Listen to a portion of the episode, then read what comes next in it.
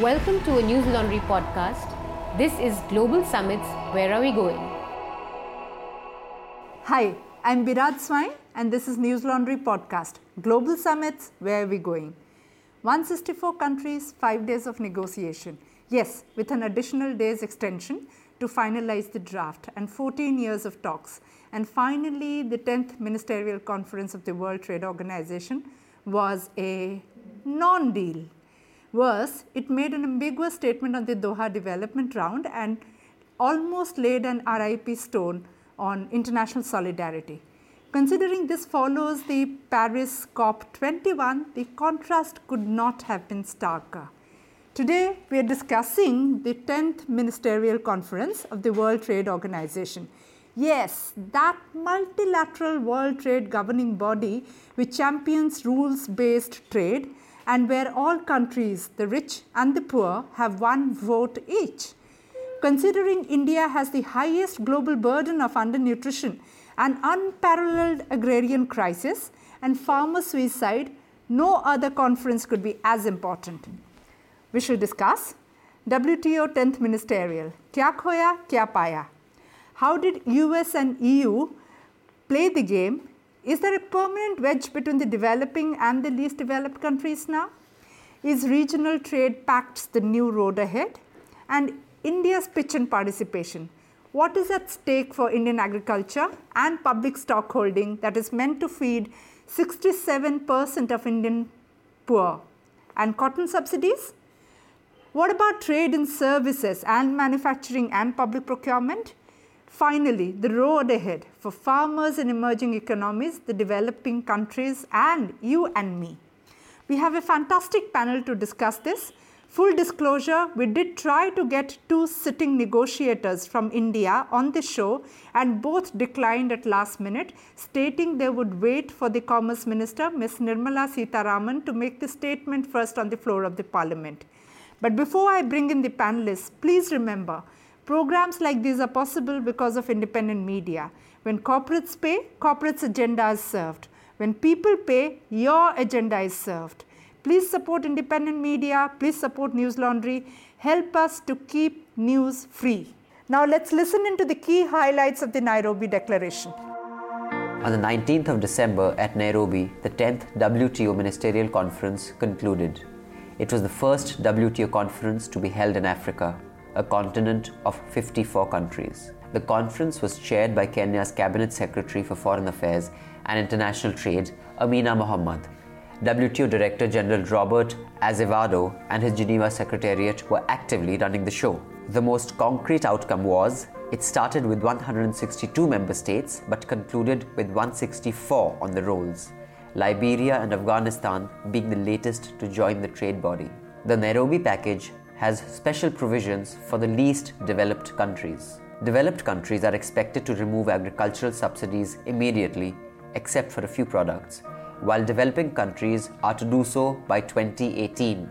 Public stock holding, which is key to India, considering the Food Security Act that is mandated to reach 67% Indians, can continue, but a permanent settlement needs to be found by 2017, else the peace clause kicks in this means India and every country stocking food grains produced within the country to feed its own citizens will be violating WTO rules. The continuation of the Doha Development Agenda, which is the focus of the WTO ministerial till date, to remove trade inequities, has not been supported unanimously. This is the first meeting where the Doha round was not reaffirmed by all countries. In fact, some member states, like the US, and the EU bloc wanted it discontinued. The Indian delegation was led by Ms. Nirmala Sitharaman, Minister of Commerce, and her secretary Rita Teotia. Ms. Sitharaman has expressed her disappointment, though she has also stated that India has not lost ground gained earlier. Now let's listen into Mr. Ajayveer Jakhar first. He wears multiple hats farmer, farm leader, and editor, Farmers Forum magazine. He's a member of the Bharat Krishak Samaj. He's joining us today strictly as a practicing farmer via phone on road from Anand to Baroda in Gujarat. Ajay, your first reaction to the Nairobi Declaration? My first reaction to the Nairobi Declaration is that I think this was on expected lines. I, I'm not surprised at what's happened. Unlike lots of people who are surprised at the government response or, or how the de- developed countries have uh, played their hand. But did you did you think that considering in the Bali ministerial in 2013, government did say that we want to revisit the agreement on agriculture, we want to revise the 86-88 price base of the Uruguay agreement, and that we want a permanent solution on public stockholding. They were far more aggressive that they would actually show some hard, they play they should play hardball in Nairobi, or you you thought that this this was just um, on the predicted lines especially I, considering I, after after Bali ministerial. I, I think the the delegation was not able to withstand the pressure that the de- developed countries put on countries like India, and also I think that so I mean I, I think they have not been able to uh, withstand the pressure that they have put on us, whether it be climate change summit in Paris, whether it be the WTO program in uh, Nairobi uh, Uh, the discussions and deliberations. We've not been able to do it. And I also think that it is partly because our negotiators aren't trained to negotiate on one.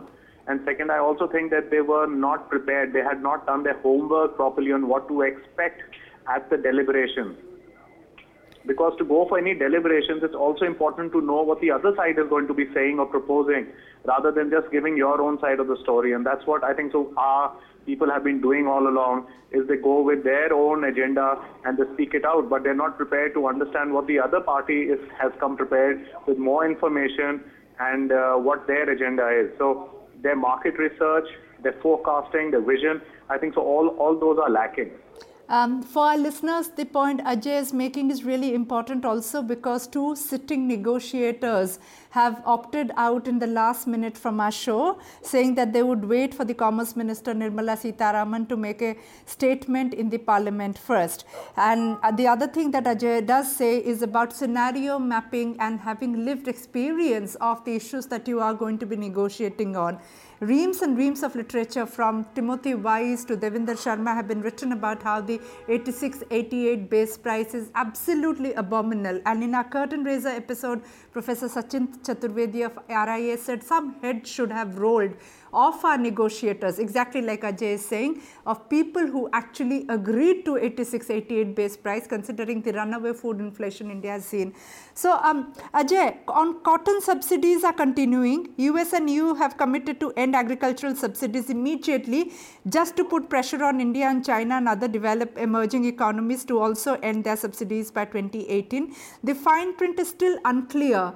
Um, what do you think? Who dipsixed who? And other than underpreparedness, do you think this game of calling off their own subsidies, just grandstanding on it, was something that we were taken on by surprise because of that declaration there?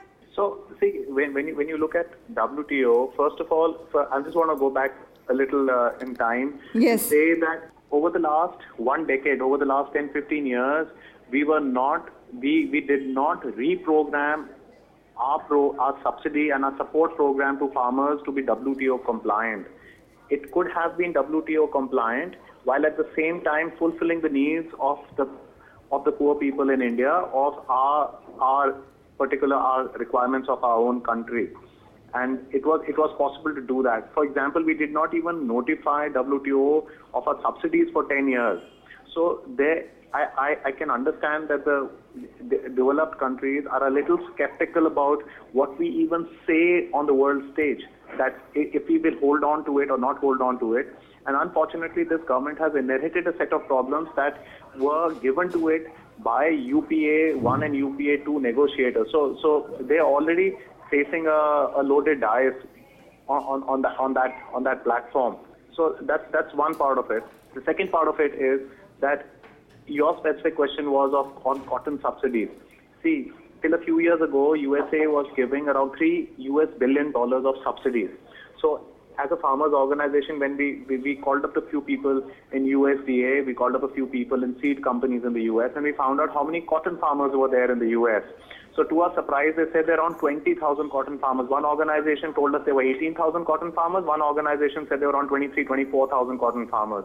If 20,000 cotton farmers are going to get $3 billion in subsidies, which amounts to something like 20,000 crore rupees for 20,000 farmers or 24,000 farmers, which actually translates to something like 76 lakh rupees or 875 to 80 lakh rupees per farmer on an average. Now, now those kinds of subsidies cannot be substituted by whatever wordplay the, de- the developed world is doing. Right. When, when, when, when the developed world gives subsidies to their farmers, they call, they call it support. But when Indian, Indian government gives subsidies to Indian farmers, they call it subsidies. Because how we deliver subsidies is what defines what a subsidy is. If, if it was given on a basis of the land holding that you have, it would not be defined as a trade distorting subsidy. That's that's how they the, the word plays. That's how the fine print is, and and that's that's something that clearly needs to be clearly needs to be understood.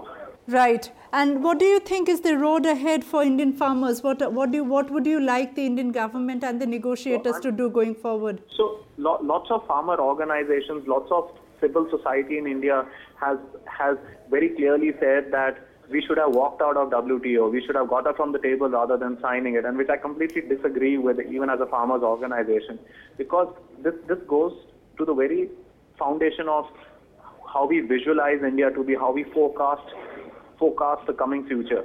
Now, most of Indian government and most of Indian farmers are of the view that we will always need we will always have to talk in terms of food security. We'll not be able to grow enough for a grow, uh, for for a, for a population who where the economy is expanding, our diets are changing, our, diet, our dietary patterns are changing, and because of climate change, people believe that India, even Indians believe that we will not be able to grow enough of the right kind of food to feed our own nation.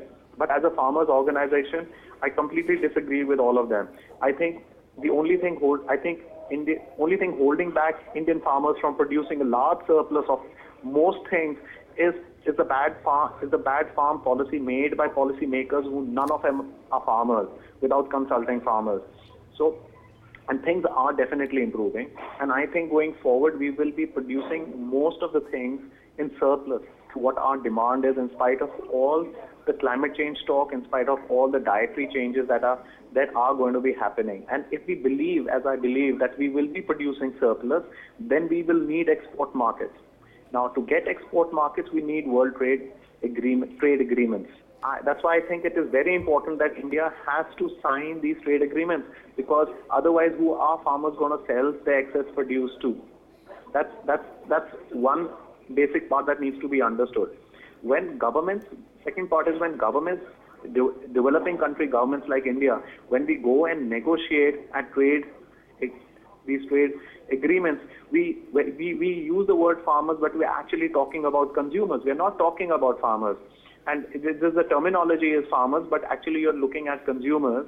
And increasingly in the last 10 years, since 2007 when the prices, food prices started to rise, most developing food importing countries do not want subsidies in the developed world to reduce because it would increase the cost of importing food for themselves. So they are not even asking for reduction in subsidies in, in, in the developed world. They're more focused on internal trying to defend their own subsidies. I think rather than defend their own subsidies, it's better to be more aggressive and ask for reduction in subsidies in other countries on one side. And rather than trying to defend our own subsidies, we should we should look within ourselves and try and restructure our subsidies in a way that they're more productive and they actually reach the bottom of the pyramid, which they are not reaching today. Most of the subsidies in India are going to irrigated farmers, while the poverty, most of the poverty exists in rain-fed areas.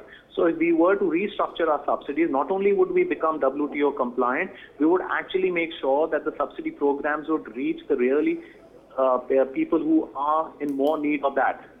So I, I think it's it's not as bad a situation as it is, but the belief in the policymakers, in our negotiators, has to be there. They have to actually decide for once And if they have already decided, they have to decide for once that we will be surplus, we will be a food surplus nation wanting to export our produce then you have a you ha- you have to have a different strategy for it. If Right. you think you're always Uh, going, if, you- right. if you think you're always going to be importing, you will always be importing. Right. Thank you so much, Ajay, for making time. I'm sure the late Sri Sharad Joshi would also be very happy with what the statements that you just made. And for our listeners, Sharad Joshi was an economist and a farm leader who passed away on December 12th. And would prob- and uh, most of what Ajay says would uh, are basically the positions that Sharad Joshi would also be taking. Thank you so much. Thank you. Wish you a safe flight and we'll continue with the panel discussion. Thanks, Ajay. Bye-bye. Let's bring in the panelists now. It is trade and agriculture. So we had to have Devinder Sharma, journalist, trade analyst, farmers champion. He was also part of our curtain raiser episode. He's joining us via phone from Chandigarh. Welcome, Mr. Sharma. Yeah, thank you. Hi. Bipul Chatterjee, Executive Director, CUTS International, where CUTS stands for Consumer Unity Trust Society, and also Executive Director of the CT, Center for International Trade Economics and Environment, a consumer rights body and a trade watch body. We had CUTS International Secretary General Pradeep Singh Mehta and the curtain raiser too. Bipul is joining us via phone from Jaipur. Welcome, Bipul. Thank you. Ranja Sengupta, senior researcher at the Third World Network, a transnational alternative policy group that works on sustainability, development, and North South relations. Here, North South, for our listeners, is a shorthand for the rich and poor. She's joining via phone from, actually, she's joining via Skype from Kolkata. Welcome, Ranja. Thank you, Biraj. So, four days of negotiation that extended to another day before going to the conference. Ms. Sitharaman had promised to play hardball, but various reports from UK's Guardian to our own Firstpost seems to suggest United States and European and European Union played hardball much better. Your first reactions to the outcome, Bipul? Yeah, I think you were right that United, both the United States and the European Union, they played it very hard, and I think uh, at the end of the day, they could push the agenda that they wanted to push. Whether it is going to help India or whether it is to, whether it is going to pose more problems for all countries, that we need to see. But you were right that both United States and Europe, they played a very hard game, and somehow we could withstand it, but perhaps much more could have been done. Ranja, your first reactions? Yeah, as you said, I mean, they definitely played hardball, but they have been playing hardball throughout the 20 years of the WTO negotiations. And this time it was very clear that they were putting critical issues at stake the survival of the Doha round, and they wanted to put uh, new issues. And they really pushed hard on this. And as always we do see developing countries kind of collapsing at the end and this is what happened. And i'm very clear that um, i mean some of the text is subject to interpretation we know there's a fight ahead in geneva on many of these critical issues uh, but i think we really didn't get much i mean i'm talking uh, on I mean, I'm talking about India. We didn't really get much, and we have been pushed back. We have been actually dealt a blow on some of these issues. Mr. Sharma? Well, there is nothing surprising uh, to know that uh, America and uh, European Union had uh, played hard. I think they all, always uh, do it, as uh, Ranja said.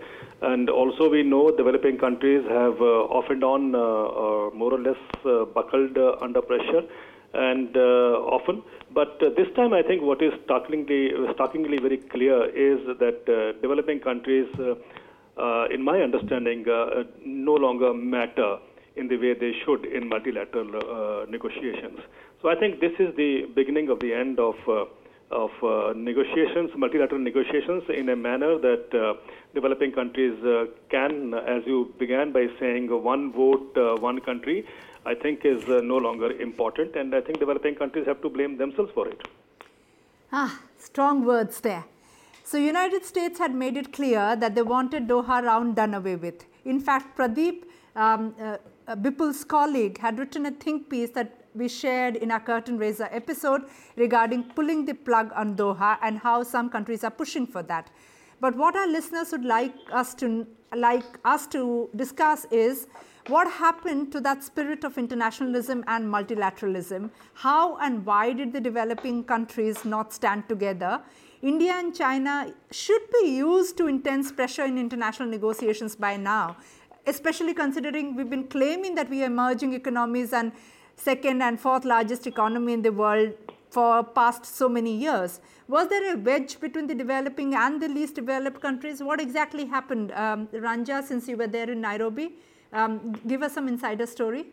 Yeah, as you said, I mean, till even the uh, night of the 18th, you know, it was supposed to conclude on the 18th, but it got extended by a day.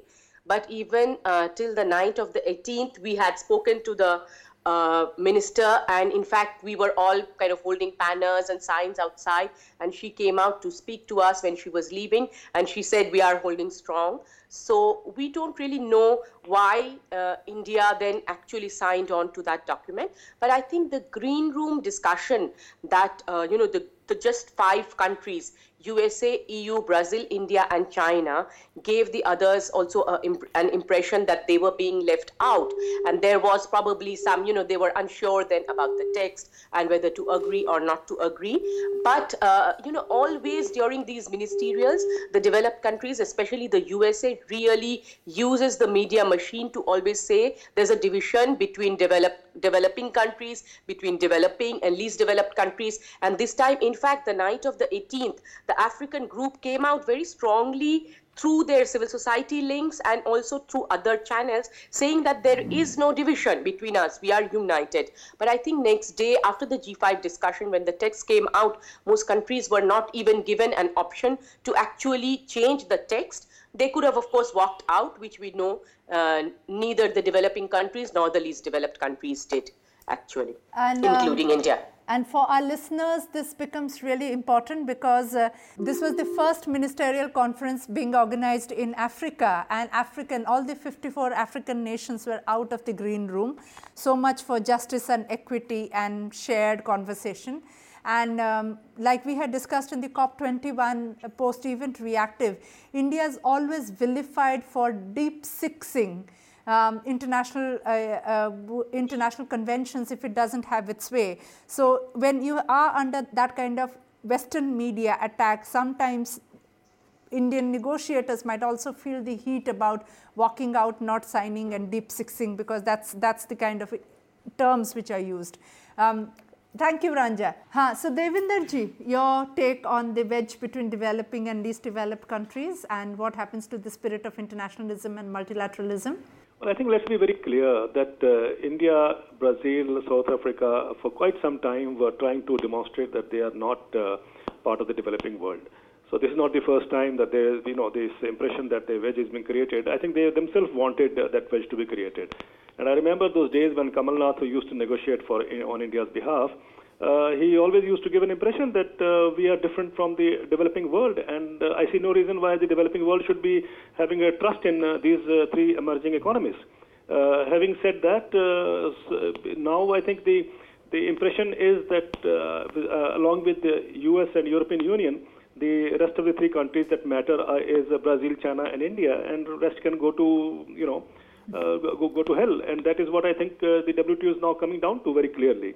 And uh, that, I think, uh, raises a bigger question uh, about the future of multilateral negotiations, whether, you know, it was something that we expected 20 years after WTO was, was formed. And now we see, as I said earlier, uh, the, the, the beginning of the end of uh, the kind of multilateralism that we all uh, believed in. Um, Bipul, your take? Yeah, I think in Nairobi, it was very clear that uh, five countries, EU, USA, then Brazil, China, and India, they are calling the shots. I mean, they are negotiating among themselves. Uh. I spoke to, yeah, it, uh, it, it was clear in Nairobi that these five countries, uh, US, EU, India, Brazil, and uh, China, they were negotiating among themselves. Uh, there's not much correction between that negotiation and what was happening on other areas of negotiation. For example, there are two decisions which were taken in favor of least developed countries. I spoke to a number of delegations from LDCs, those two on those two decisions. And many of them told me that while there is not much opposition from India, Brazil, or South Africa, or China on those decisions, they are expecting much more support from us to take forward uh, further negotiations uh, to make those decisions more concrete in favor of least developed countries. So I see that uh, I don't know whether there is a clear wedge between the developing world and the least developed countries, but yes, there, that disconnect was too evident in Nairobi. And in fact, uh, one of the ministers from the least developed countries, he told me that uh, there are 162 students in the class, and but only five could take the examination. That was how he described the uh, Nairobi negotiations. Scathing words there from Bipul and especially from the least developed countries on the way the big five have behaved. For our listeners, we've been losing Bipul. The line has some trouble and we're trying to get him on the show. His perspective is really important, especially because A, he was in Nairobi, B, CUTS has a very important voice, and C, his perspective is different from Ranja and Devinder Sharma. So, we will record his response to all the questions and now we are going ahead with Ranja and Devinder as long as we are also trying to hook him up. The 12 Pacific Rim countries barring China have signed the Trans-Pacific Partnership Agreement. Now there are talks between the United States and EU bloc on the Transatlantic Trade and Investment Partnership. ASEAN and NAFTA are the other regional trade bodies. Is this global multilateral trade rule now just a theoretical exercise? Considering everyone seems to be going regional and bilateral, that seems to be the case.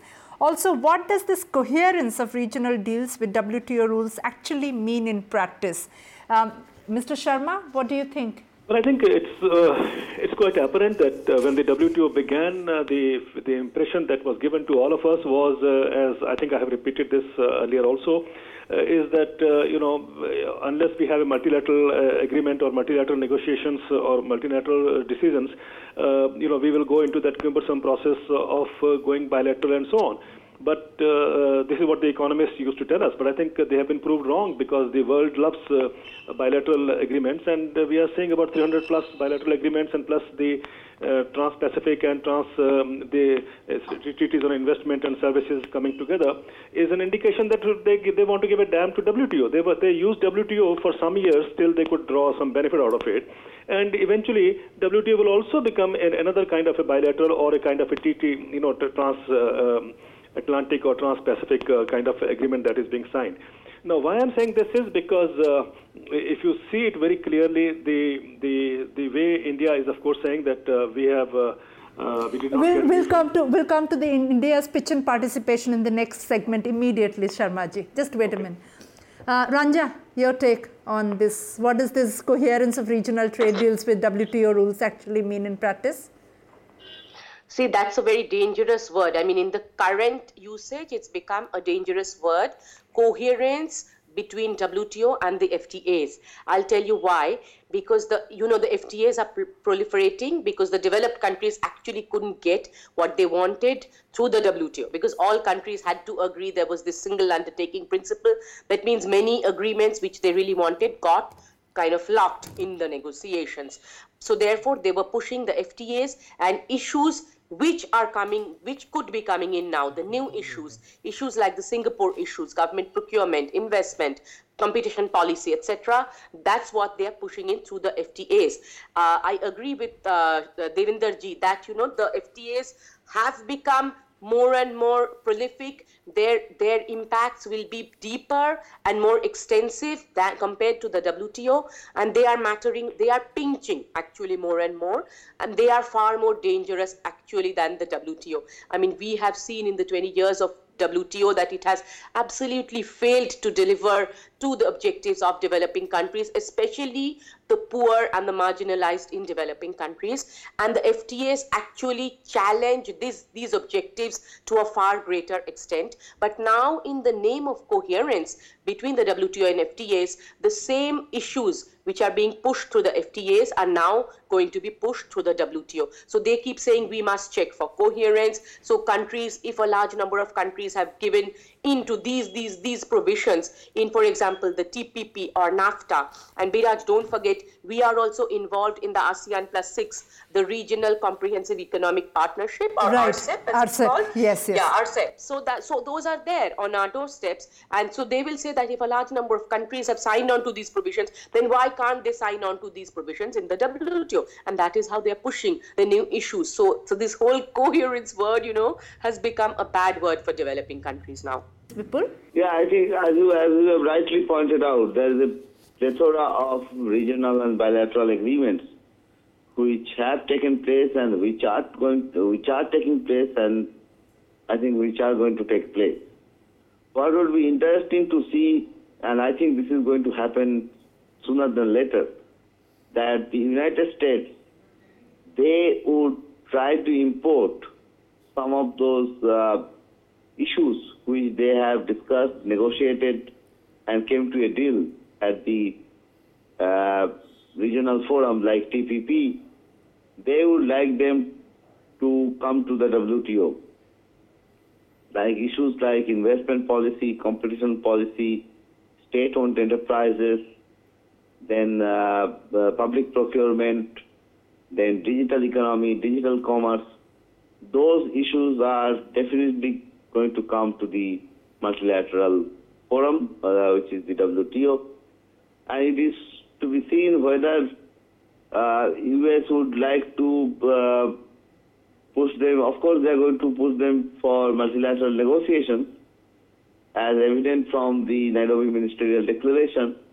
Uh, if that does not happen, then they would go for plurilateral negotiations, which means that not all WTO members would be negotiating them, but only the like-minded group of countries among the WTO membership would negotiate them. So that is very clear, and it is uh, time for us, I think, to take a very hard stock of the situation and see how best we can approach these issues from the point of view of how beneficial they could be from for the future of the Indian economy.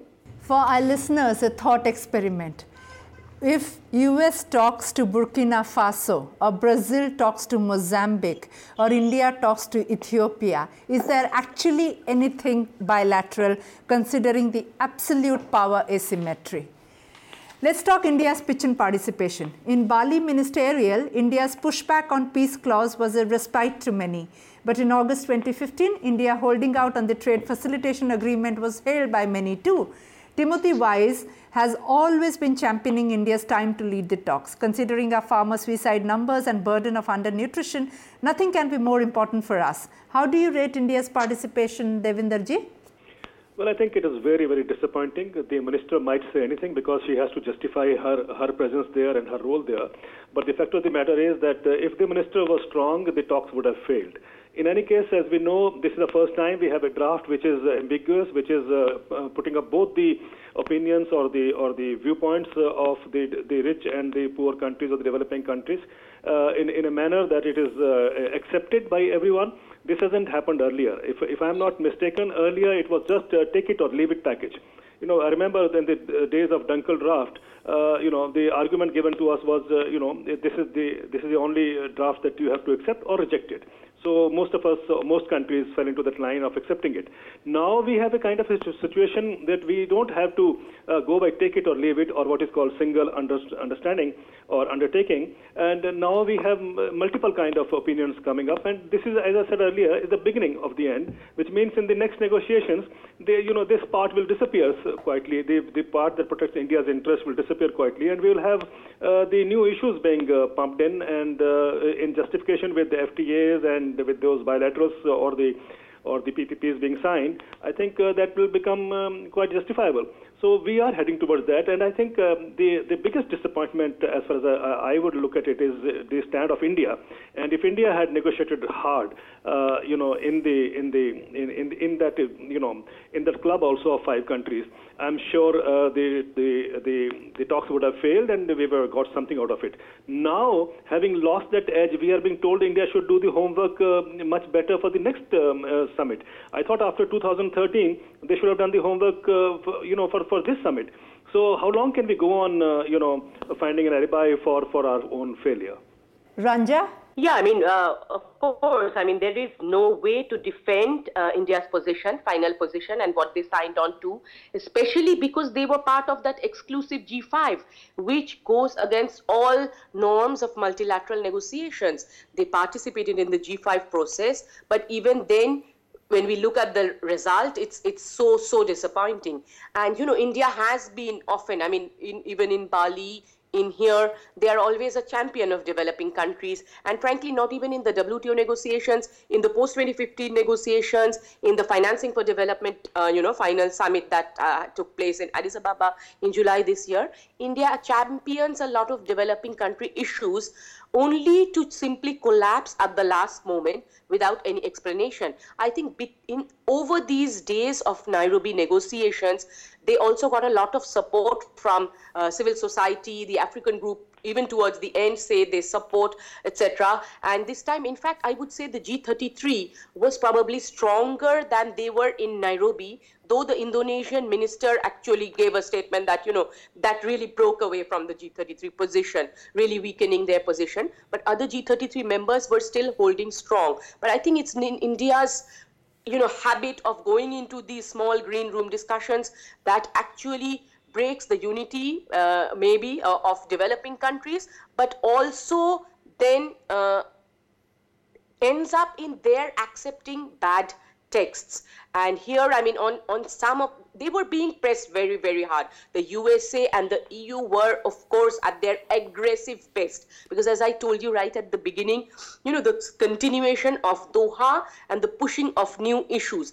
These were the two big issues. What we had on agriculture on the table was minuscule compared to these two issues, and the developed countries were going all out with their pressure tactics, divisive tactics. But uh, in the face of that pressure, or whatever it was, India's position went from the offensive, which is always the note that they start negotiations with, to very, very defensive. And I think at the end, we really ended up with a bad text. On agriculture, we don't have anything positive and on the on the declaration on the Doha and new issues, we actually have very very dubious, ambiguous, and very very dangerous language. Uh, Ranja, that really brings me to the segue of something that Devinderji said two years ago in Ravish Kumar's program. That is, India is a roaring mouse. And I think that's a phrase that he's coined about India's pitching participation. But having said that, for our listeners, G33 is the group of 33, which is actually comprising of 46 countries, and it is the coherence platform for joined up interest between developing and least developed countries. So every time India says, oh, we are alone and there's too much of pressure, there's a bit of um, disingenuousness in that particular position, considering number one, the moral position of representing 1.2 billion people itself should give you enough negotiating power forget about everything. But having 46 countries back you, having African nations look up to you itself should give another moral position rather than constantly harp about being alone, being alone.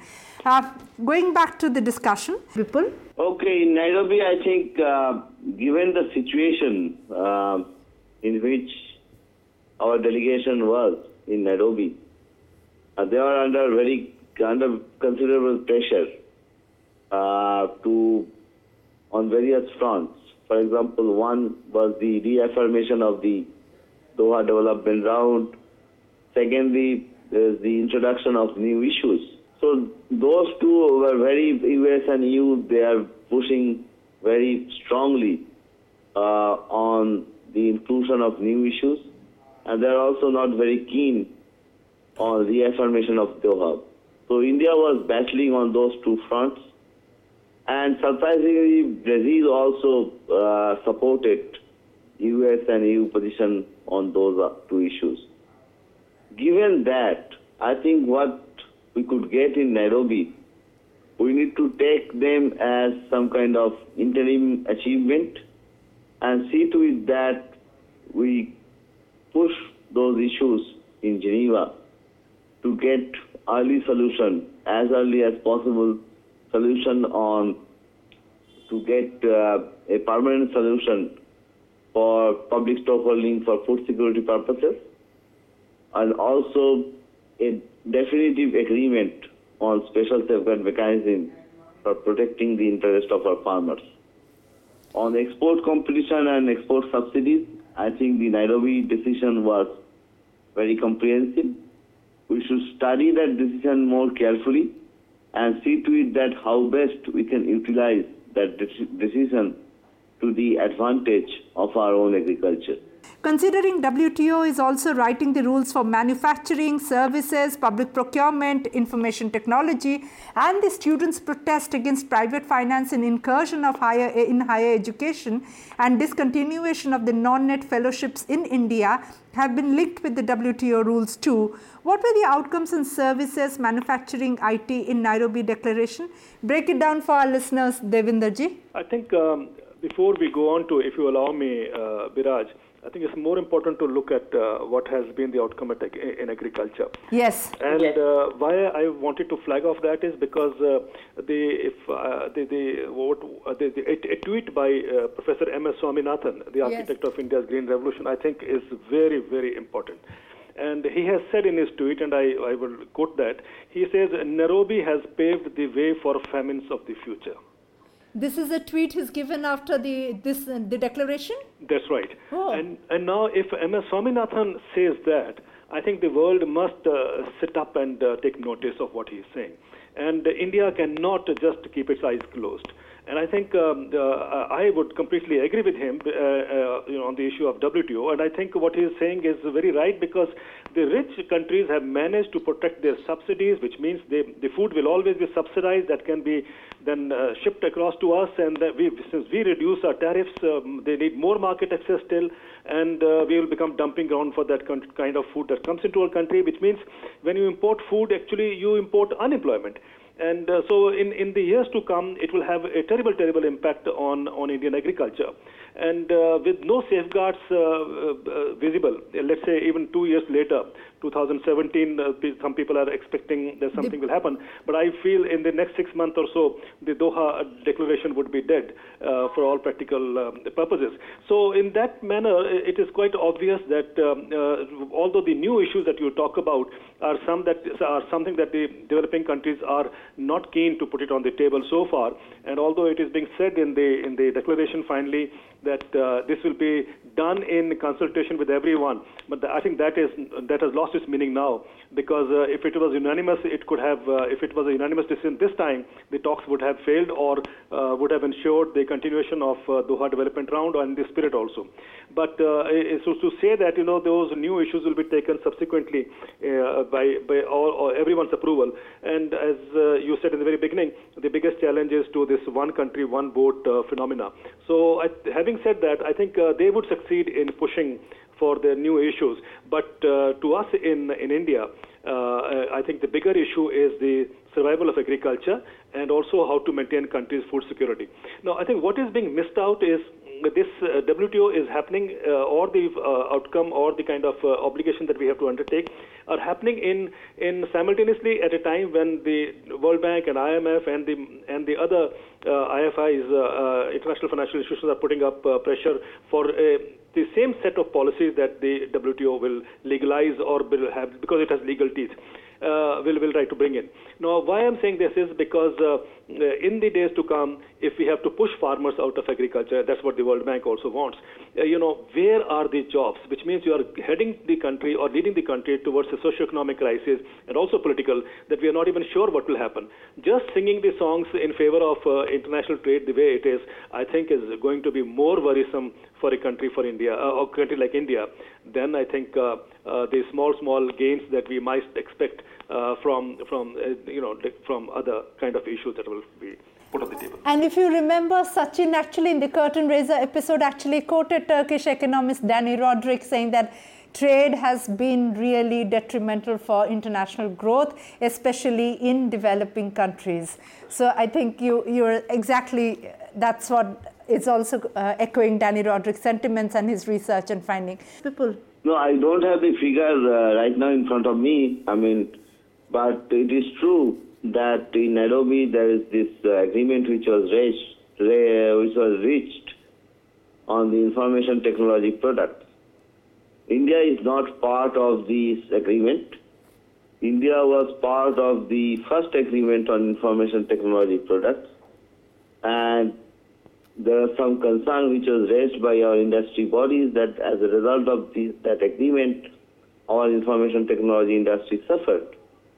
But uh, India, as I said, India is not part of this ITA 2. It's a plurilateral agreement of 53 countries, and uh, some estimate, as you have rightly said, that says that 1.3 trillion dollar new commerce should be generated as a result of this agreement. If I was uh, in our negotiating position, then I would have perhaps uh, did a study to see that if India was part of it, what could have been the gain that we could get out of it. But since India is not part of this agreement, so uh, uh, we don't have to open up our IT sector, IT product sector any further. But we could gain access to the markets of those countries who are part of this agreement because this agreement is open. The market access will be given even to non-members. So we need to see how best we can utilize it to the advantage of ours. Now here the important point is that this is the old sectoral uh, argument which US was put forward in during in Hong Kong and even after Hong Kong as we negotiated the Doha development round. And US was made clear that they are interested in this sector. The other sector where US is very keen is the environmental goods. So on these two sectors, they are going for this plurilateral agreement. And I think that is their negotiating strategy, and we should understand the strategy in a better manner and see to it that how best we can utilize them for the benefit of the Indian economy. So, uh, Ranja, do you would you like to discuss a bit about what's happening on the 1.3 trillion dollars on IT and what's um, in the uh, up on the cards or for services and education and manufacturing? Yeah, but I think while on agriculture, because Devinderji has raised a very, very important point, because agriculture is a critical issue for uh, India as well as um, most developing countries and least developed countries. And for our listener, for our listeners, um, one of the uh, arguments which is always given by mainstream economists is that agriculture only contributes 13% to the uh, GDP, which is why it should get 13% of attention. But something that Devinderji has been highlighting is that if it is still the main sustenance of 53% of the population, then it should be getting 53% of the attention. If, uh, I, I, just want to add here, yeah, uh, you you rightly said that 13%, uh, uh, you know, uh, contribution to contribution the GDP versus the number of people it sustains. Yeah, look at look at it. You know, the, the Indian economists will tell you that uh, the agriculture only has a share of 13% in India's GDP. But if you look at America, America's share of agriculture in the GDP is only 4%. So America should be talking only 4%. But look at it, America is fighting, you know, so hard to protect its agriculture. So there is a kind of a, um, what should I say, deception uh, by the Indian economists when they tell us that, you know, we should forget about Indian agriculture. To America, nobody is telling that they should forget about the agriculture. Right. Ranja, um, another, exactly. another, exactly. yes. to add to that, it's not only you know what it's contributing in terms of GDP, but how many people are dependent on it for incomes and Absolutely. livelihoods, and how many people everybody is dependent on this sector for food. I mean, so, you know, the dependence and the importance of agriculture really goes well beyond its contribution to the GDP. So, quickly, just to highlight was what was there for agriculture in this negotiation, because that's what India had pitched. it had wanted two things in agriculture, which was supposed to be its main uh, offensive interest in this negotiation. One was they wanted the permanent solution and on the public stockholding program, you know, where our subsidies uh, given through the minimum support price to our farmers, many of them small farmers, are being challenged by the USA and the EU and the developed countries. And in Bali, we had only got a peace clause but ridden with a whole number of conditionalities, which makes it very difficult for us to use. And so India really wanted a permanent solution in terms of a permanent waiver of these subsidies from WTO subsidy reduction commitments. Did they get it? No. I mean, at best, what they have got is we will continue to talk. And in fact, in Bali, it was clear that by 2017, this permanent solution had to be delivered. And here we do not actually see, I mean, it's based on the Bali Declaration and also the agreement of the General Council last year but it does not clearly spell out that this permanent solution must be reached in 2017. The other thing they wanted is a special safeguard mechanism. You know, developing countries have been asking for that, that because when they face sudden surges in import, they need to raise their duties so that their farmers and agriculture sector can be protected from that very uh, large import surge, which would really lower the prices in the in the domestic market. Now, what happened? I mean, they actually kept lowering. I mean, the G33 in its kind of you know uh, proposals had actually diluted the demand. And at the end just before nairobi they wanted only the ssg which is an existing instrument which developed i mean mainly developed countries 39 member countries of the wto already use. So they said let us just use that mechanism which many of you are already using just with some special and differential treatment. But they did not get even that. They just got what we will continue to talk and we have been talking for 20 years now. So they on their uh, you know on the areas of interest in agriculture india did not get anything but we have there is an agreement of elimination of export subsidies overall this helps we would want export subsidies to be eliminated but frankly it does not mean much because the developed countries who use export subsidies for example the eu really uses export subsidies, they have actually reduced them. And the, they mainly distort the market and undercut our farmers' prices with their domestic subsidies. But domestic subsidies, they refuse to discuss. So even when we were negotiating before Nairobi, leading up to the ministerial domestic support discussions, which is domestic subsidies, discussion completely fell off because the USA and EU refused to discuss that. And that's what matters. So this thing on export subsidies, will really not pinch the US EU much. In fact, US has got very good terms in the other pillars of export competition, which is export credit. They continue to give on this on the same terms as their domestic rules, and even on you know uh, food aid and things like that, they have got terms favorable to themselves. The USA has got a very good deal, and we will lose because our export subsidies, etc., on sugar, for example, those will have to go. So in agriculture, whatever we wanted, we did not get, and we have been actually pushed back on the other components. And um, services, etc., maybe we can just discuss after this. Um, for our listeners, I think it will be very important and probably extremely interesting to actually find, be a fly on the wall in that green room. I mean, exactly what does it take for a Michael Froman, the chief negotiator of US, to be so cynical, to be so selfish, and still manage to push in all their agenda when China and India continue to say that we are not used to this pressure and we come under extreme pressure. So, and, and Guardian has written, Kevin Watkins has written a brilliant piece in Guardian about how forget exactly continuing with the narrative of skepticism that Devinderji and Ranja are sharing for our listeners. While WTO has always been about internationalism. The behavior has always been mercantilistic, as if these countries want access to everyone else's market, but would love to close their own markets as with as high walls and high tariff, uh, sub, uh, import duties and, and duties as possible. So this quota-free, duty-free trade is just a slogan. So going forward, Devinderji, what do you think?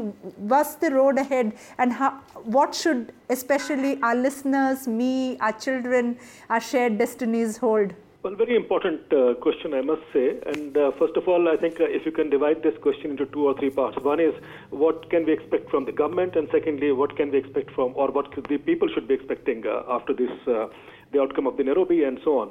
Uh, first of all, the government, I think we have been put on the mat, and it has come out very clearly that the government of India has been a failure and uh, I don't know whether they have the courage to really pick up uh, from where they have left. Uh, I think we are going to give in more and more as it is.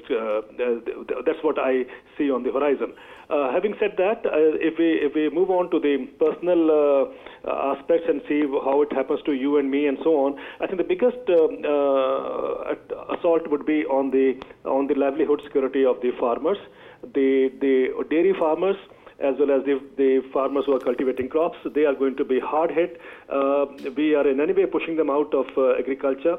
Uh, so now this will become more handy uh, for the government to bring in that kind of policies that uh, the world they, that they have been actually contesting at WTO, but uh, unanimously trying to implement in India, like removing the you know the, the bonus on the minimum support price and so on. And I think now the attack would be to reduce the minimum support price still further, or or cap it at the level that it has already been um, you know it's already there. That is one thing. Second thing, you know, most of us I think should be very clear that uh, over and uh, you know, as as we go along, we will now be uh, basing our food security on food imports. Uh, there are economists in India who have been suggesting that India should lower the duties on milk. We need to import milk because of our higher inflation here. They are saying we need to import chicken legs uh, because um, uh, the chicken is expensive here, and we import. we need to reduce duties to import fruits and vegetables. So what is left? So we will now have more and more uh, uh, such pressure, which means uh, our food security, whatever we buy off the shelf, would be actually coming in from the from the Western countries. And that is what uh, when Froman was trying to say, what he was trying to say was because there are about 30 federations uh, in America who look after export federations who are exporting beef or wheat or rice or whatever, and they are the ones who are putting pressure on on, on America, saying that you must force India to do with the minimum support price because as long as the farmers remain economical, uh, you know, the farming remains economical because they're getting a minimum support price, then uh, their their market is being affected. It means the the um, the the commercial interest of those farmers in America are being affected. So I think uh, that's what India is now gradually going to, and uh, so we will see an influx of uh, of more imports coming in. Didn't you didn't you say again uh, two years ago when the retail FDI and foreign direct investment in retail was uh, a burning hot topic that India cannot be the sales a country of sales boys. It seems with this the way forward would be that it does become a country of sales boys or sales girls. Is it? yeah, but I think uh, we are a country who has been making a lot of noise uh, outside Uh, for, for the public gallery. Uh, and uh, when we get on to re- real negotiations, uh, we are a failure. And uh, subsequent negotiations, not only in Nairobi, you will see like like 2013 at um, Bali. Prior to that, Cancun. Look at Cancun, 2003. You know, a small country like Kenya, um, you know, was able to walk out and the talks collapsed. A, a big country and a superpower, uh, the country which claims it is a superpower, uh, refuses to, uh, you know, uh, or let's say refuses to stand up and accepts whatever is given to it. Uh, so I think uh, it clearly tells us the role that we are taking on. So we are a, a country which I think should relook into into our negotiation skills or take a position which is demonstrative of, of what we claim as a superpower.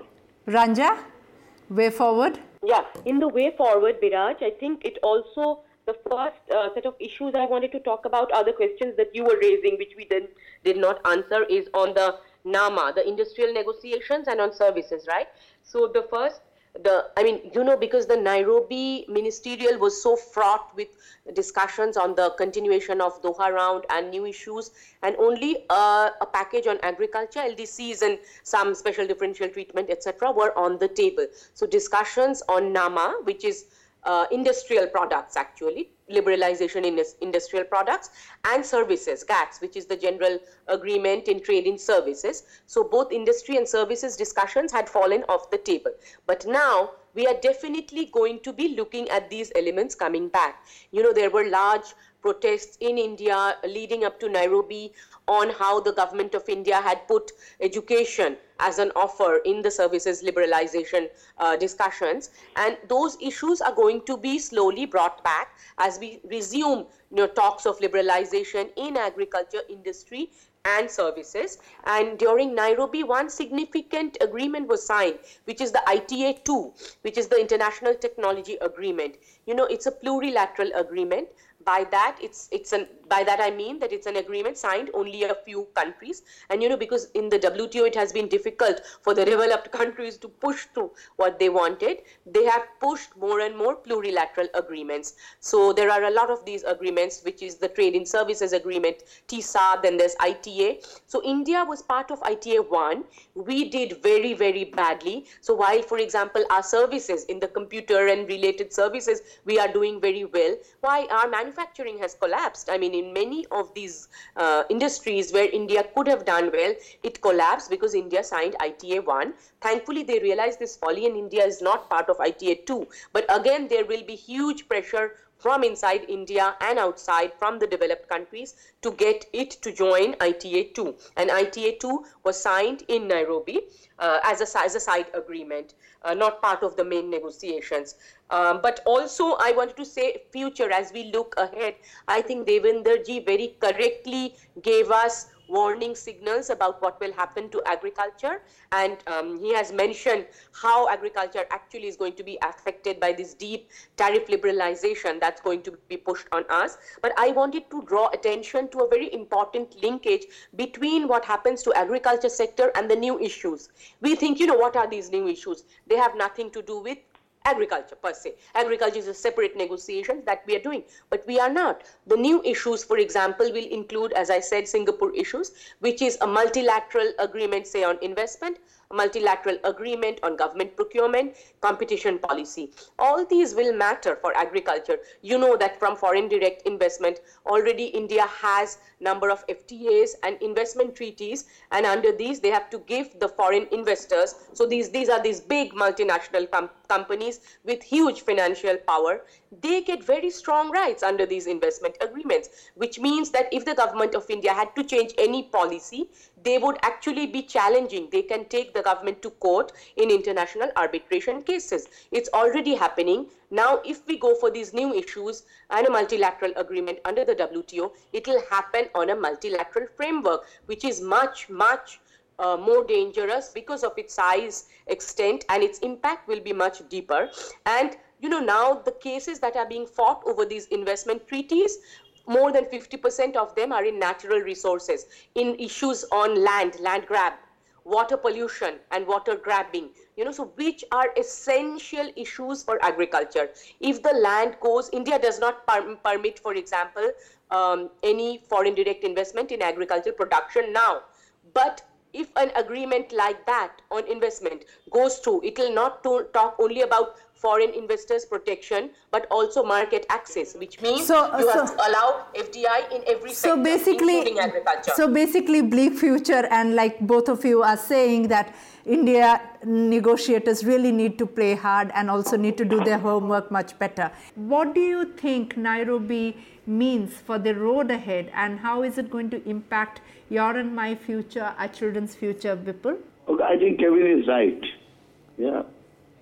Uh, it is a mercantilist world, so uh, it's not just in Nairobi.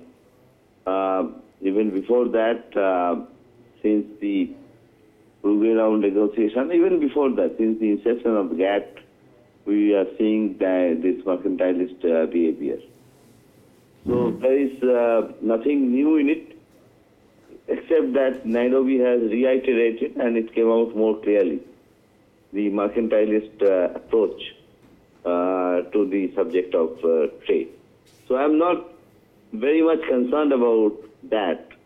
What I'm concerned about is that how India, particularly, is going to play uh, its role in Geneva in future, uh, in, in future negotiations.